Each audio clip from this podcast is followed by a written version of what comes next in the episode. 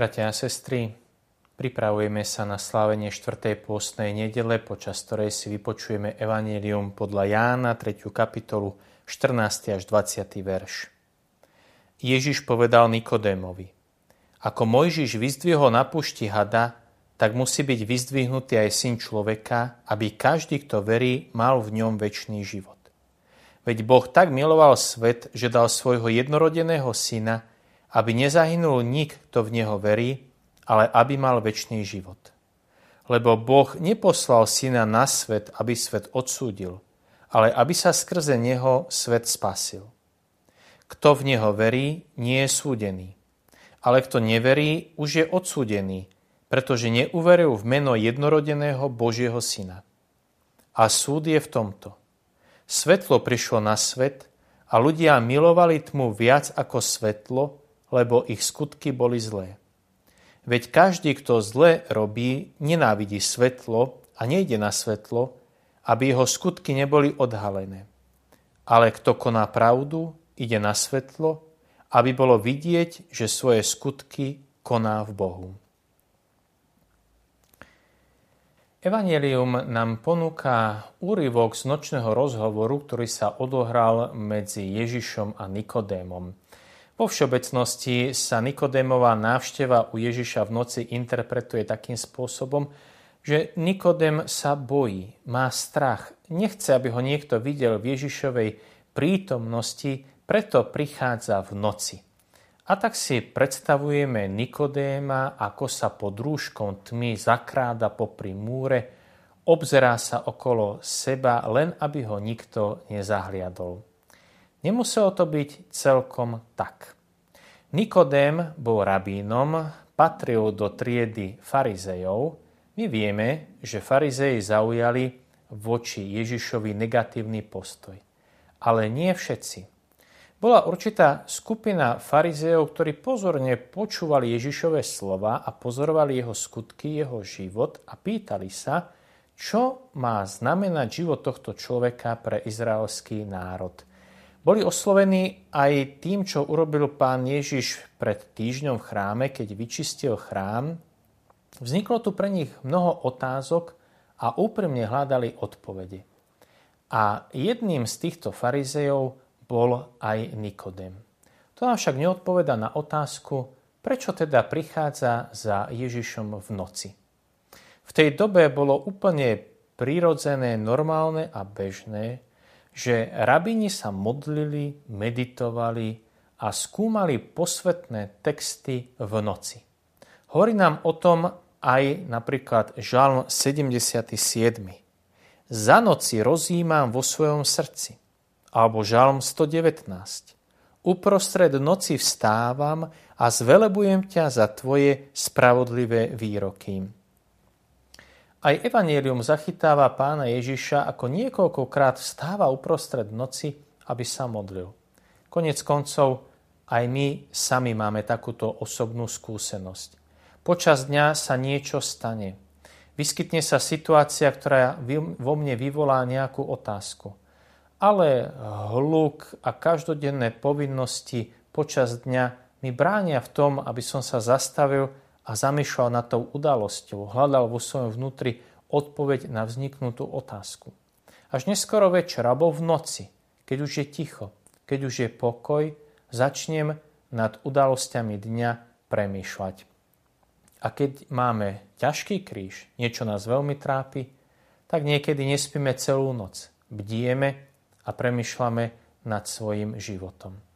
Preto prichádza Nikodem za Ježišom v noci lebo to bola vtedajšia bežná prax, aby sa v pokoji mohol s Ježišom porozprávať, aby mohol klásť otázky a počúvať od Ježiša odpovede. Pán Ježiš teda začína Nikodémovi vysvetľovať. Hovorí mu, že je potrebné narodiť sa znova. Nikodém najskôr myslí na to fyzické telesné narodenie, ale Ježiš mu vysvetľuje, že je dôležité narodiť sa z hora narodiť sa z ducha. A ďalej pán Ježiš pokračuje týmito slovami.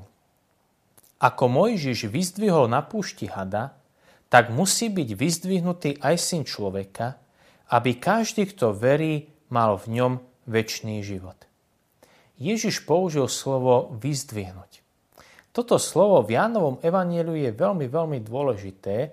V evanieliu svätého apoštola Jána sa vyskytuje už iba dvakrát. Ocitujme si obe miesta. Najskôr je to 8. kapitola. Ježiš im teda povedal, keď vyzdvihnete syna človeka, poznáte, že ja som a že nič nerobím sám od seba, ale hovorím tak, ako ma naučil otec. A potom ešte 12. kapitola a ja, až budem vyzdvihnutý od zeme, všetkých pritiahnem k sebe. Ak sa medzi ľuďmi použije slovičko vyzdvihnúť niekoho, tak myslíme na to, že ten človek bol nejakým spôsobom vyvýšený, povýšený, ocenený, že stúpa po tom rebričku spoločenského života. Na aké vyzdvihnutie však myslí pán Ježiš? Aby sme to lepšie pochopili, je treba ocitovať proroka Izaiáša a štvrtú pieseň o pánovom služobníkovi. Čítame tieto slova. Hľa, úspech bude mať môj služobník, pozdvihne, vyvýši, zvelebí sa veľmi.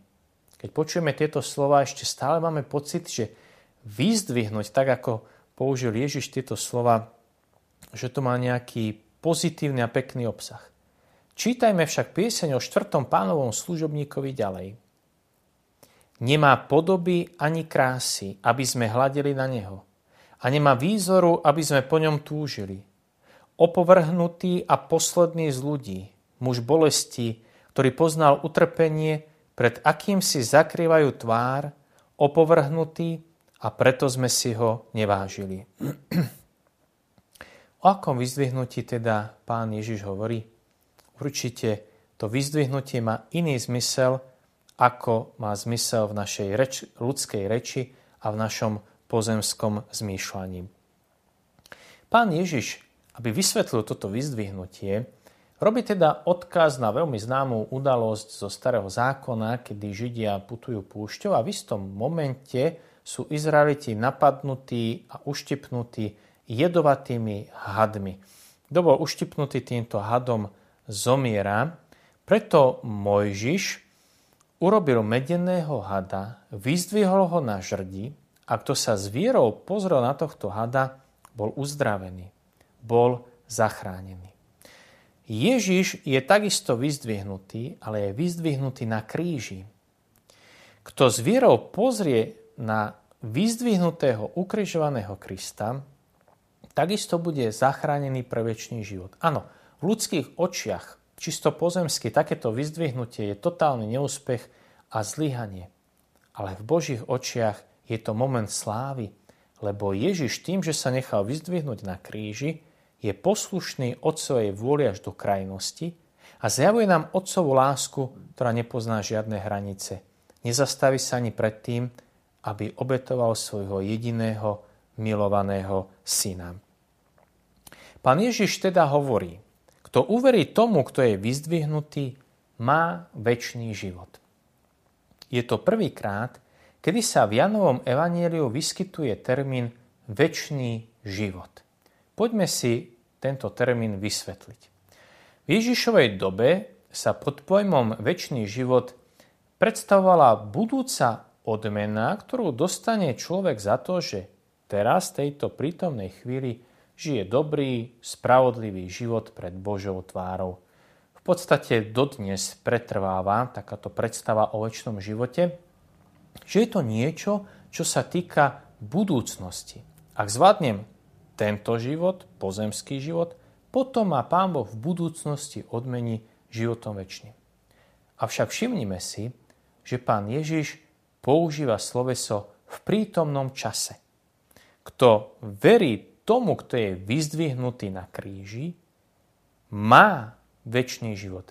Pán Ježiš nehovorí, bude mať, ale už tu a teraz má väčší život. Čiže väčší život to nie je nejaké neustále väčšné trvanie biologického života v nejakej podobe, ktorá sa nikdy neskončí. Väčší život znamená inú kvalitu života tá iná kvalita spočíva v láske.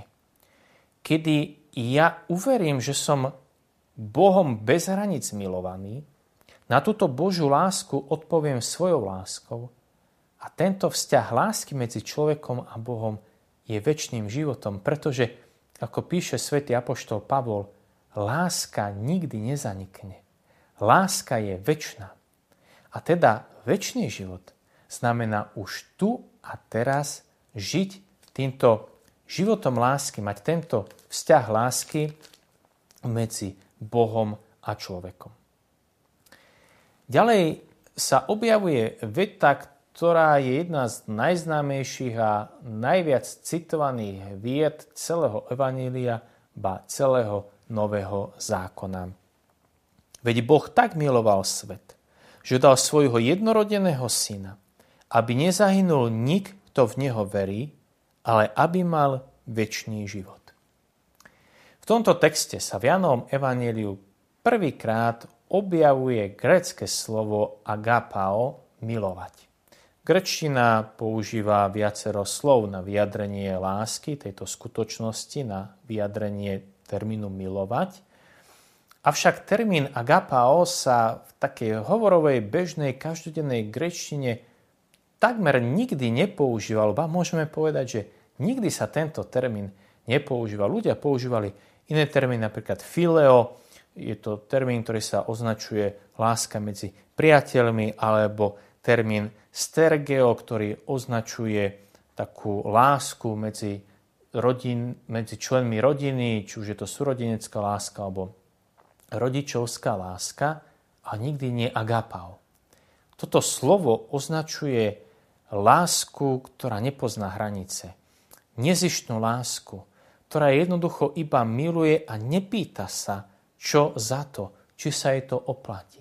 A práve takouto láskou miloval a miluje Boh svet do takej miery, že posiela svojho jednorodeného syna, aby sme skrze smrť a zmrtvých stanie syna mali väčší život.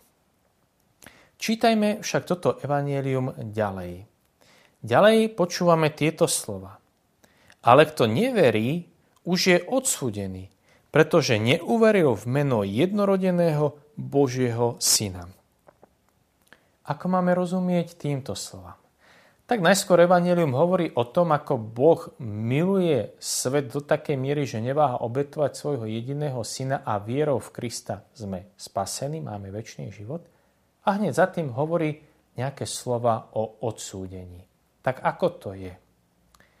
Keď sa povie A, je dôležité, aby sa povedalo aj B. Ak Evangelium hovorí o tom, že vierou v Božieho Syna, v meno Božieho Syna, máme spásu a väčší život, tak zároveň je potrebné povedať aj to, že Evangelium hovorí zároveň aj o odsúdení toho, kto nepríjme vieru v meno jednorodeného Božieho Syna. Ako teda máme rozumieť týmto slovám o odsúdení?